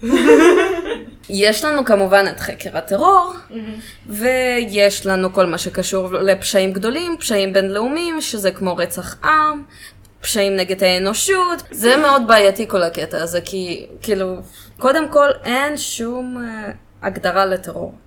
כי אם עכשיו יגדירו טרור, הרבה ממשלות שעובדות עם ארגונים טרוריסטים לא יכולות לעבוד איתם יותר. הגדרת, נגיד, יש את זה, one man terrorist is another person freedom's fighter. נכון. את לא יכולה, כאילו יאסר ערפאת קיבל פרס נובל לשלום. כן. ענק. אז את לא באמת יכולה עכשיו להגיד מי הוא טרוריסט ומי הוא לא, והרבה אנשים אומרים כאילו גם לא צריך להגדיר טרור, כי זה כמו פורנוגרפיה, אתה יודע מה זה כשאתה רואה את זה. כן. נכון? זה נכון. עדיין, כשאתה מגדיר טרור, אתה משנה חוקים. זה כמו שגם רצח עם לקח מלא זמן להגדיר את זה, כי אם אתה מגדיר מה זה רצח עם, האם מה שקרה בארמניה היה רצח עם או לא? האם זה היה רצח עם? מה שהיה בארמניה היה רצח עם, כן. אבל אם תדברי עם אנשים מגיאורגיה ואזרבייג'אן, הם יגידו שזה לא היה רצח עם. והרבה אנשים שעובדים, כאילו יש להם יחסים איתם. אם תשאלי נאו-נאצים הם גם לא יגידו לך שהשואה הייתה רצח עם, זה כאילו מאוד יפה. תראי מי את שואלת. כן, כאילו. כל הדברים האלה עם ההגדרות, זה מאוד בעייתי. ובגלל זה גם להגיד מה זה בדיוק קרה, כי גם במשפטים, המשפט זה דבר עיוור, מבחינה שחוק זה חוק, אבל גם מבחינה של אין משהו באמצע. ונגיד, אחד יכול להגיד שזה ככה וככה, כאילו, יש מלא פוסט-מודרניזם בדבר הזה. איך אני אוהבת. לא, כי בוא נגיד ככה, יש לך את החוק הזה, את מרביצה למישהו עם נשק. אם את מרביצה למישהו עם נשק, את תקבלי הרבה יותר עונש מאשר אם את תרביצי למישהו עם היד שלך, נכון? כן. תלמדו. אבל... זה כמו שהיה לנו, מתי באחת האינתיפאדות האחרונות שהיו לנו, שהיה, כאילו אם את יורה במישהו, אז זה כזה אוטומטית כלב, ומה את עושה, ואת לא יכולה לראות על אנשים, גם אם זה טרור, מחבלים, עניינים. אבל את יכולה להרביץ מטריה, או עם נונצ'קות, או עם גיטרה, תופס. זה בדיוק העניין. אם את מרביצה למישהו עם נשק, אני לא אמרתי נשק חם, אמרתי פשוט נשק. ויש קטגוריות לזה, ונגיד אירוע תקירה. את חושבת תקירה סכין. אבל אם עכשיו משפטית, יש לך עורך דין שהוא אחלה, כי כאילו להגנה, אותך דקרו. עורך דין שהוא אחלה, את אומרת, כאילו לפי המשפטים איך זה הולך, ספק אם מזלג היה נשק. ואז את מוכיחה. נשק זה כל דבר לפי פרגרף כזה, כאילו חוק כזה וכזה, משהו שמשתמשים בו למטרה כזאת וכזאת. במזלג השתמשו למטרה כזאת וכזאת. לפי זה, לפי זה, המזלג שומש בתור נשק. לפי זה יכולים לשפוט אותך בתור מישהי שהקטע אותו בנשק קר. אז זהו, זה כאילו, זה סוג של מתמטיקה בקטע שאת צריכה לדעת הנוסחאות הנכונות. הנכונות. וכמו שאמרנו, המחקר הקרימינולוגי זה מחקר שהוא מולטי רב תחומי. מולטי דיסציפלינרי. מולטי דיסציפלינרי. אוקיי. יושבות שתי האנלפבטיות האלה. מולטי דיסציפלינרי. ברור, בטח. שנייה, אנלפבטי זה ההפוך. אנחנו אלה שלא יודעות לקרוא. אנחנו אלה שלא יודעות לקרוא. אה, אוקיי. או להגות שמות. זה בסדר. נייטיב פרנץ'. מה זה נייטיב פרנץ'? כן. אוקיי, אז נגיד, בגלל שהוא רב תחומי, יש הרבה תחומים שהם לא יהיו פשוט בקטגוריה אחת. בוא נגיד, יש את כל התחום של בוא נתעסק ברדיקליזציה של בני נוער, לזה שהם עכשיו הולכים לארגונים כמו אייסס. זה יהיה חקר הטרור, זה יהיה עבריינות נוער, זה יהיה גם פסיכולוגיה פלילית, נגיד ככה, וזה יהיה עוד הרבה תחומים, תלוי עד כמה... זה הולך לשם. ואחת התיאוריות האהובות עליי, שהיא תיאוריה חדשה, ועדיין לא תרגמו אותה לעברית, שזה קצת מעצבן, אבל היא עדיין חלוקה בדעות, אבל היא כבר קיבלה את פרס סטוקהולם לקרימינולוגיה, שזה נחשב לנובל פרייס, שיש בתחום הקרימינולוגי, שאת מקבלת את הפרס, את מקבלת משהו כמו מיליון קרונות, או מה שזה לא יהיה להם, שזה מרשים. ורוצים, צריך לשאוף לשם, כי למה לא? אז מה התיאוריה הזאת? זה תיאוריה שאין לי מושג איך להגיד אותה בעברית, כי לא מצאתי אותה עדיין בעברית, אבל זה Situational Action Theory, שזה תיאוריית פעולה מצבית, אם אני מתרגמת את זה. אוקיי, משהו כזה. וזה של אולף ויקסטרום. תראי איזה יפה, אפילו שמות מוזרים. את יכולה להפסיק להטיף לי מוסר על השבוע שלי? היא דוברת גרמנית, מה את משווה? זה לא הוגן. טוב, אפשר... היא דוברת אנגלית. אפשר לה... ולא צריכה להגיד שומות אמריקאים. כמעט דוברת אנגלית. טוב, זה מביך אותי, תמשיכו. אז, אוקיי. אז התיאוריה שלו, שהיא די הולכת לבני נוער יותר, זה זה שהפשע הוא דבר מצבי. שבו זה הקומבינציה של הבן אדם והמצב. בן אדם והמצב, ששניהם צריכים להיות בסוג של קומבינציה, איזון, כדי שהפשע הזה יקרה. נגיד בן אדם שהוא גם ככה עבריין קליל, גונב כסף, הולך ברחוב ורואה מעטפה עם כסף. אז זה גם מצב כזה, ואז יש דברים שנכנסים לפילטר הזה של המחשבה או של הפעולה, אם לעשות את הפשע או לא. נגיד, אם כבר יש לו את המורל הזה של... לעשות פשעים, רוב הסיכויים שזה יעבור בפילטר של לחשוב לפחות על זה, נכון? אם לעשות את הפשע או לא. אז יש את כל השליטה העצמית. אם אני יכול לשלוט בעצמי, מה הפלוסים, המינוסים, אם יש מישהו בסביבה, אם אין מישהו בסביבה, מה הסיכוי שאני אתפס? האם כבר מישהו עשה את זה בעבר ונתפס? כל זה נחשב, וזה תהליכים מהירים שקורים. ואז, אם כל זה עובר כזה, כן, כן, כן, כן, נו, כמו השאלונים האלה במעריב לנוער, אז, אז כאילו הפשע קורה. יש אנשים שאצלם זה אפילו יהיה אוטומטי, ששם אפילו אין תהליך מחשבה, שבוא נגיד ככה, בן אדם הוא קליפטומן, הוא נכנס לקיוסק, איכשהו, אופס, יש לו שוקולדקה בתיק. שוקולדקה, שוקולדקה, של רוסים, שוקולד. כשוקולד. נראות לחנות רוסית. לא, זהו, כאילו, יש בזה איזשהו פן תרבותי מהבחינה של, לא שאני מדברת בתור מקור מדעי, אבל רוסים שיראו נגיד מעטפה עם כסף על הרצפה. מבחינה פסיכולוגית, נראה לי שתסכימו איתי שהוא יגיד לעצמו, וואלה, בעיה של הבן אדם שאיבד את זה. נכון. והוא ייקח את זה. הרבה רוסים יעשינו כזה, בסה, תשמור על הדברים שלך טוב יותר. בדיוק. זאת אומרת, לעומת, לא יודעת, אולי קנדים של אוי ובוי, מישהו איבד, צריך למצוא, צריך לחפש. אבל גם אם תקחי אנשים למצבי קיצון, נגיד שהיה את המצור על לנינגרד, עכשיו סן פטרסבורג, היו המון אנשים שהיו רוצחים את השכנים שלהם ואוכלים אותם. כן, כן, קניבליזם. היה שם קניבליזם בצורה היסטרית. באוקראינה גם. פשוט, לפעמים גם כשאת מציבה אנשים במצבי קיצון, זה גורם להם יותר לעשות פשעים שהם לא היו עושים, אם הם לא היו בסיטואציה הזאת. זה נכון, אני חושבת, לגבי הרבה סוגי אנשים ולא בהכרח... לא, הבאתי את ה... כן, הדוגמה זה, אבל באופן כללי, כאילו, כי זה מגיע גם מצורך הישרדותי, אני חושבת, זה כבר בא מטבע, מהטבע האנושי, החייתי, הקדמוני. כן, אבל זה עדיין מתאים לתיאוריה הזאת, שאת מעמידה מצב בסיטואציה מסוימת. זה בן אדם מסוים בסיטואציה מסוימת. נגיד אם אף פעם לא תחשבי על לאכול בן אדם. עכשיו יתנו לך, לא יודעת, אצלי כתף אדם. כתף אדם. כתף אדם. עסיסית. כן. אז זה פשוט כן, זה גם משהו תרבותי. נגיד באמת, הראו שקודם כל כל העונש... פיזי, אצל אנשים סובייטים, הוא עדיין יותר פופולרי מאשר אנשים אחרים. לא רק אחרים, גם בהרבה תרבויות ערב, זה פופולרי, לא פופולרי, אבל זה... כן, לא, זה נכון, גם בתרבויות אפריקאיות. כן, זה מה שההורים...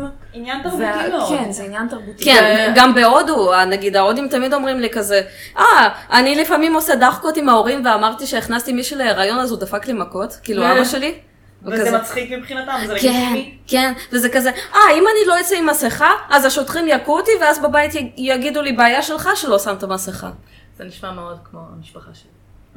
כאילו זה, זה נכון, כי אם לא עשית משהו שידעת שהיא צריכה לעשות משהו, אז בעיה שלך שככה זה קרה, כאילו. אבל כן. זו תפיסה תרבותית. כן. היום בדיוק דיברתי עם מישהי מהעבודה, שהבן שלה בן שנה, והוא נמצא כאילו במעון של מטפלות רוסיות. אז היא אומרת, שנה הבאה, אם זה נשאר עם אותם גננות, אז כאילו אני חושבת אולי להעביר אותו גן, כי הם כאילו ישראלים, והיא אומרת, הן גננות נהדרות, אבל השיטת חינוך שלהן מאוד שונה ממה שהוא מקבל בבית, ואז יש לך פה פער תרבותי מאוד גדול, לעומת חברה אחרת שהיא עם תינוקת, והיא כזה, או, מצאתי גן רוסי נהדר. כן, אה? זה כאילו... זה דיסוננס כזה. כן, אני חושבת שגם למשפחה יש השפעה מאוד גדולה על איך אנחנו תופסים רע וטוב. בטח, כן. כן, טווח די גדול של גילאים. זאת אומרת, כשאת קטנה, אם ההורים שלך עושים משהו, את בטוחה שזה הדבר הנכון לעשות. כן. האמת שהיה חקר שעשו, ששאלו את אותה שאלה לאנשים בגילאים שונים, נגיד, אמא שאין לה כסף עכשיו כי איבדה את העבודה, יש לה ילד, מלא ילדים להאכיל בבית, היא גונבת לחם עכשיו מסופר.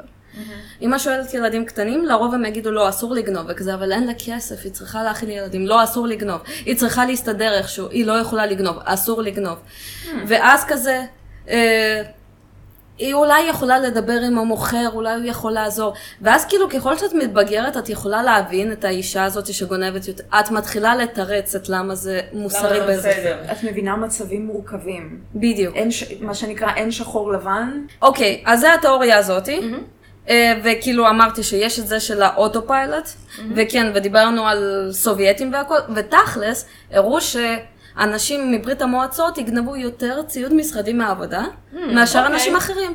כי זה עדיין הדעה הזאת שאני פה, אני עובד, אני תורם, למה שאני לא אתחלק בזה ואשתמש בזה גם בבית? קומוניזם זה של כולנו. זה שלנו, זה העתים שלנו. זה לא של העבודה, זה שלנו. כאילו, אני אכתוב עם העט הזה גם ככה כשאני אסיים עם האחר, למה שלא אקח אותו כבר עלה הביתה, וכשאני אכתוב בבית אולי בשביל העבודה, אני אשתמש בו גם שם. כזה, כן. גם את כל ההורדה מהאינטרנט והכל, זכויות יוצרים, מי שמע על זה? פיראטים, וואי, הרוסים, הם הכי חזקים בתכנים פיראטים. אנחנו רוסיות, מותר לנו ללחץ. לעומת זאת, בגרמניה זה אסור ברמה פסיכית. כן. היום בגרמניה הרבה דברים אסור, אחרי הבלגן שהם עשו במאה שעברה. נגיד טורנט ודברים כאלה, יכולים לתפוס אותך, עדיף שלא. וואלה. כן. וואלה? כן. סוניה לא הייתה יכולה... לא, את יכולה להוריד, אבל אם את תתחילה גם לשתף בדברים כאלה, זהו. את יכולה לקבל חמשת אלפים יורו קנס. וואו. כן. לא רצוי, לא רצוי. כן. תמציא לאתרים הרוסים. אז זהו. רציתי להזכיר עוד תיאוריה קטנה, שהיא אחת המפורסמות, תיאוריית החלונות השבורים. או, איך אני אוהבת, כי קראתי על זה בתזה שלך. אה, כן. לא, איזו חברות אמת שהיא קוראת תזה אחת של השנייה. מתי הלכתי את תזה שאני אוכל לקרוא? האמת שאני... עכשיו אני נהייתי האימא הרוסיה. מה אני בעונש? מה אני שונא את עצמי? בכל מקרה. תיאוריית החלונות השבורים.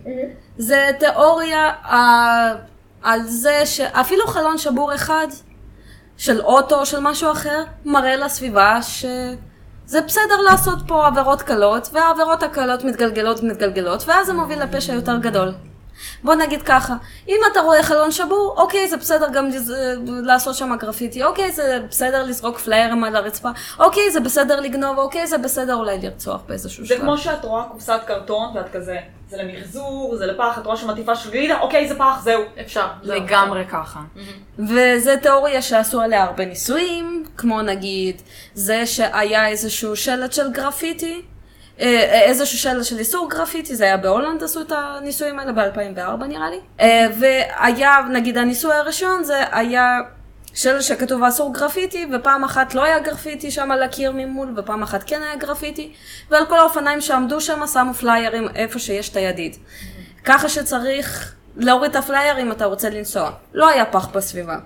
והם מדדו, עשו הבחנות כמה אנשים יזרקו את הפלייר על הרצפה. והראו שכשהיה כבר עבירה לחוק, כאילו, עבירה, בדיוק, זה לא פשע, זה עבירה. אז יעשו עבירה אחרת. ויש... אנשים נגררים. בדיוק. בניסוי הזה שעשו, שהיה את המניפולציה הזאת עם העבירה לחוק האחת, יותר אנשים עברו על החוק השני ופשוט זרקו את הפליירים על הרצפה. עשו את זה גם אחרי זה עם עגלות, עם זיקוקים, בדקו עם... כל העבירות על החוק יכולות להשפיע על העבירות אחרות, אבל לא במקרים של פשע, שרצח וכל זה. ותכלס עשו דיבנק לתיאוריה הזאת, סוג של, ואמרו שזה לא העבירה על החוק שמסמנת שאפשר לעבור על חוק אחר, אלא חוסר שליטה באזור. שנגיד, אה, אין שם מישהו שיפקח כמו משטרה והכל, אז בואו אנחנו נעשה מה שבא לנו. אז עדיין יש דיסקוסים מה מהם עובד. וכן, השתמשו בתיאוריות האלה גם בשביל... עבודות משטרה, בארצות הברית, רודי ג'וליאני ממש אהב את התיאוריה הזאת וניסה להשתמש בה מאוד הרבה, אבל הוא עשה הרבה דברים מפגרים, אבל טוב. וכן, התיאוריה, לא התיאוריה, הסינדרום שחשבתי לסיים איתו, שהוא די פסיכולוגי, או יותר, גם ויקטימולוגי מה שנקרא, זה תיאוריית סטוקהולם. אוקיי. איך אנחנו אוהבות סטוקהולם? איך אנחנו אוהבות סטוקהולם? תני לו נבוט בראש, לה נבוט בראש, והיא תאהב אותך על זה. ברור. זה כיף, נכון? זה תיאוריה חמודה כזאת. אז זה תופעה פסיכולוגית שבה השבוי, או החטוף, או הכנוע, מרגיש חייבה, או מתחיל להרגיש חייבה לזה שחטף אותו. וזה התחיל מזה שבאוגוסט עשרים ושלוש, אלף תשע מאות שבעים ושלוש, יאן אריק אולסון, בשוודיה. נכנס מצויד עם רובה לבנק שהיה, הוא כבר לא עובד, אבל באותה תקופה היה נקרא קרדיט בנקן. Okay. והוא, האמת, באותה תקופה היה בחופש מהבית כלא, בפעם השנייה. אה, אוקיי, איזה יופי. בפעם הר... הוא הכיר בכלא חבר אחר, mm-hmm. קלארק אולפסון. אוקיי. Okay. שהוא, קלארק אולפסון באותה תקופה היה הפושע הכי מפורסם בשוודיה. Oh. לא היו להם הרבה, אבל הוא כן היה מהכבדים. מניסיונות רצח, עזר לניסיונות רצח וכל מיני דברים לא כיפים, אבל הוא היה פשוט הבד בוי, הוא היה הבנדי שלהם, נגיד ככה. והאנשים אהבו אותו, כי כאילו... הוא מה... בד בוי. בד בוי, והוא גם, היה... גם נראה טוב, כאילו... ב... הוא שוודי, לא כן. צריך להתאמץ. זה לא, הוא קם כן. ככה בבוקר. כן, כן. אז uh, יש לנו את היאן, uh, יאן אולסון שנכנס לבנק, uh, כולם קראו לו יאנה, אז בואו נקרא לו יאנה. אוקיי. Okay. אז הוא נכנס לבנק עם המטרה להשתלט על האנשים שם, וש... לקחת שבועים, לבקש כסף, לבקש מכוניות, לבקש אפודים, ואת קלארקי מהכלא, שהוא התחבר איתו בכלא. Okay. בפעם הראשונה שהוא היה בחופשה, הוא ניסה לשחרר אותו שם, משם עם דינמיט. Oh, זה לא עבד, כי זה פשוט לא התפוצץ. Oh. אז הוא אמר, בוא אני אקח שבועים, ואבקש את החבר הטוב שלי בחזרה. אוי, זה ברומנס. נכון? את לא היית עושה את זה בשבילי, ברור שלא. אז הוא נכנס לבנק, כולו כזה כמו בסרט פעולה אמריקאי, ואז הוא ביקש את כל זה, לקח ארבע שבועים, שם אותם בכספת, לא בטוחה אם הוא קשר אותם, אבל הם כמין שבו בכספת, היה להם יחסית נוח, והשוודים שתכלס לא היה להם הרבה ניסיון עם פשע, כי לא קורה כל כך הרבה פשע בשוודיה, שוודיה, וכאילו, הם לא יודעים באמת, הם לא ציפו לזה, היה שם את אלמנט ההפתעה. אז הם הביאו לו את כל מה שביקש, והביאו לו מכונית מוסטנג כחולה, עם טנק מלא, כאילו מלאה, וממנה יוצא קלארקי. אוקיי. כי כי חברות. ואהבה ויום, זה ברומנס. כן, נכנס איתו לבנק, לבנק הזה, ואז הם כאילו ביחד עם השבועים, הם לא באמת יודעים מה לעשות, והשוטרים לא מוכנים לשחרר אותם ביחד עם איזשהו שבוי כדי להבטיח להם בריחה בטוחה. לעבר השקיעה. נכון? להחזיק ידיים, לעשות אל מלואיס כזה. לחבר סוס לבן. כן, אה? זה כבר ברובק מאוטן, הגרסה השוודית. כן. כן. החדשות על הדבר הזה התחילו להציף את כל העולם, ובכל ערוץ חדשות בטלוויזיה השוודית הראו את זה בלייב. זה האירוע הראשון של פשע כזה גדול שהראו בלייב בכל מקום. ואחרי כמה זמן נוצר קשר ממש עמוק בין החטופים והחוטפים. זה הגיע לשלבים כאלה שהיו שם, כן, היו שם ארבע חטופים, שלושה אנשים וגבר אחד. Mm. ונגיד לאחת החטופות היה קר, ואולסון, אה, יאנה, שם עליה מעיל כדי שהיא לא תירד. Oh. אחת מהם ניסתה ליצור קשר עם המשפחה שלה כדי להודיע להם שהכל בסדר. Mm. והיא לא הצליחה להשיג אף אחד, והוא עודד אותה, תמשיכי, את תשיגי מישהי, תמשיכי. Oh. לאחת מהם היה התקף קלסטרופובי, כי הם ישבו בכספת. אז הוא הוציא אותה עם חבל החוצה כדי שתנשום אוויר, ואז כאילו... ואז הוא משך אותה כמו כלף חזרה. לא, אבל... ואז סבר. כן. כן, אבל באופן מאוד מאוד נחמד, נגיד ככה. זה החטיפת שבועים הכי נחמדה שהייתה. כן, כי תכלס, גם החטופים הבינו שהם לא המטרה. הם... החוטפים רוצים רק חופש, הם לא רוצים לפגוע בהם, וזה היה משהו שהם הרגישו, שהם לא באמת הולכים לעשות להם משהו. הם עשו משחקי חברה, קומביה. כן, ואולפסון, אולפסון, הבד בוי שלנו, פשוט הלך עם רובה באופן מאוד ידידותי, ושר... הלך עם רובה באופן מאוד ידידותי. ושר. ושר Killing Me Softly. With his words, כן. Telling my whole life, with his songs, killing me softly, with his songs. והחטופים אפילו הצטרפו לזה, וזה הפך לקומביה, סוג של. זה מאוד פוזיטיביסטי. נכון. כן, ובגלל שהם הבינו שהם לא באמת המטרה, זה כבר היה... תכלס כל האירוע הזה היה שישה ימים, והם רצו לעשות את זה יותר מהר עם הזמן, שכבר יקרה משהו, אז הם התקשרו לראש הממשלה, ואמרו לו, החוטפים אמרו לו, הנה אנחנו עכשיו הולכים להרוג פה מישהו, יאללה תעשה משהו, וכאילו באמת השמיעו קולות, כאילו הם שם חונקים מישהו, ואז ניתקו את הטלפון, וזה לא באמת עזר. ואז הם התקשרו עוד פעם ושכנעו את אחת החטופים, הגבר, שבו נראה לו ברגל. ובקטע שגם החטופות שם היו כזה, נו מה אכפת לך, זה רק הרגל. זה לא תמות מזה, הוא יהיה נכה כל החיים. והחטוף הזה אמר, נו טוב, בוא נעשה טובה, נראה לעצמי ברגל. והוא תכלס הסכים לזה. כאילו, למה לא? זה, זה כאילו המקור לסטוקהולם סינדרום? כן. כן. זה נהדר. איך לא ידענו את זה עכשיו? אני לא יודעת. אז אני מסבירה, בשביל זה פה. בשביל זה בת.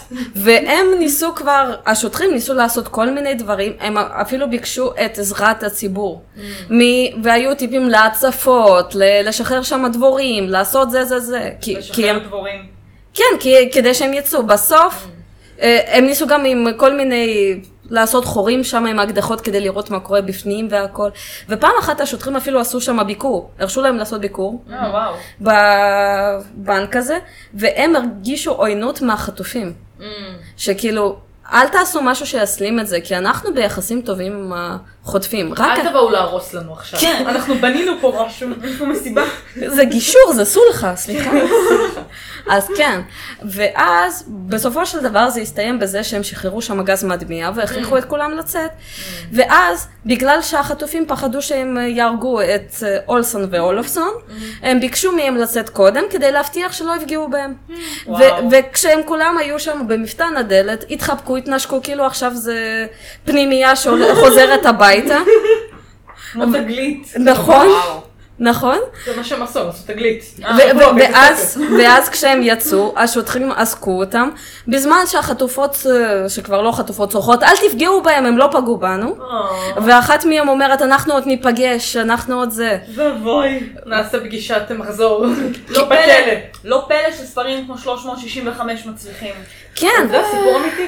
זה סיפור אמיתי, והרבה מהנשים האלה, גם הגבר, הלכו אחרי זה לפסיכולוגים כדי להבין למה הם לא שונאים אותם, למה כל זה הלך ככה. ואחת מהחטופות אפילו שומרת על קשר משפחתי הדוק עם החוטף, והם כבר, החוטפים יצאו מהכלא. כי כאילו... הם באמת רחבו לעבר השקיעה כבר. לא, המשפחות שלהם מיודדות, הם עושים אירועים ביחד, וזה כבר הפך ל... אומייגאד. קשרי ידידות. מבינה, החוטפים והחטופים שלהם יותר חברים מאיתנו. כן, אה? זה כזה... זה לא חוכמה, אף אחד לא רוצה להיות חבר שלך. כן. כלבה. וזה גם הזוי ששניהם חופשיים עכשיו, אבל כן. כן. והדבר החמוד עכשיו ש... נפתחנו היום. כן, אה? הולכים לעשות, או שעשו, אני לא יודעת מה הכיוון עכשיו בגלל הקורונה, אבל אמורה לצאת על זה סדרה בנטפליקס. כמובן, כמובן שתהיה סדרה בנטפליקס. עם הסקארסגארד הליצן. אה, עם... אלכס סקארסגארד? לא, אלכס זה... ביל, ביל, לא, ביל, ביל. הוא הולך להיות אולפסון. יש גם דבר הפוך, אבל עדיין לא בטוחים אם זה באמת...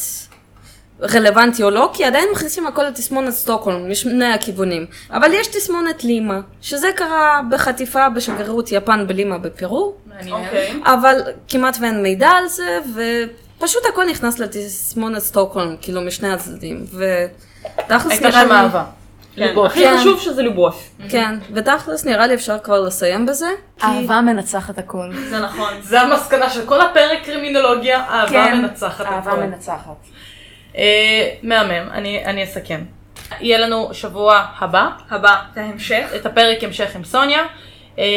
זה כזה מבוא לקרימינולוגיה מאה ואחת. כן, ממש. עם מאזינות מאוד רציניות, שמאוד ניסו ללמוד ולהשכיל. שהפעם יודעות על מה הן מדברות. חמישה תארים ביחד? לא. יש לך תואר ראשון. תואר שני, תואר שניים ולך אחד. אבל יש חצי, יש לי כאילו הנדסאי. חמישה וחצי תארים. חמישה וחצי תארים. סביב שולחן אחד, וזה הכי טוב שהצלחנו לעשות. ודני יש גם קורסים בתכנות, אז אנחנו שישה תארים. שישה תארים בסך הכל ניצחנו. ועדיין זה הכי טוב שהצלחנו לעשות. סליחה? זה לא את, זה אנחנו. פרק קרימינולוגיה, תודה שהייתם איתנו. תצטרפו לפרק המשך של שבוע הבא. כן. זהו. איפה אנחנו נמצאות? כן, בדיוק. איפה אנחנו נמצאות? פייסבוק, אינסטגרם, אימייל, כאילו זה אלפיים ושתיים, מתעסקות בעיקר את ג'ימייל דוט קום, בכל אפליקציות הפודקאסט הקרובות לביתכם. תעקבו אחרינו, תאהבו אותנו, אנחנו אחלות, אנחנו מאוד מאוד מאוד מאוד עליהם. וזהו, ותהנו, אל תעשו קשיים, אל תהיו עבריינים, ואל תשברו חלונות. הפה שלא משתנה. ביי.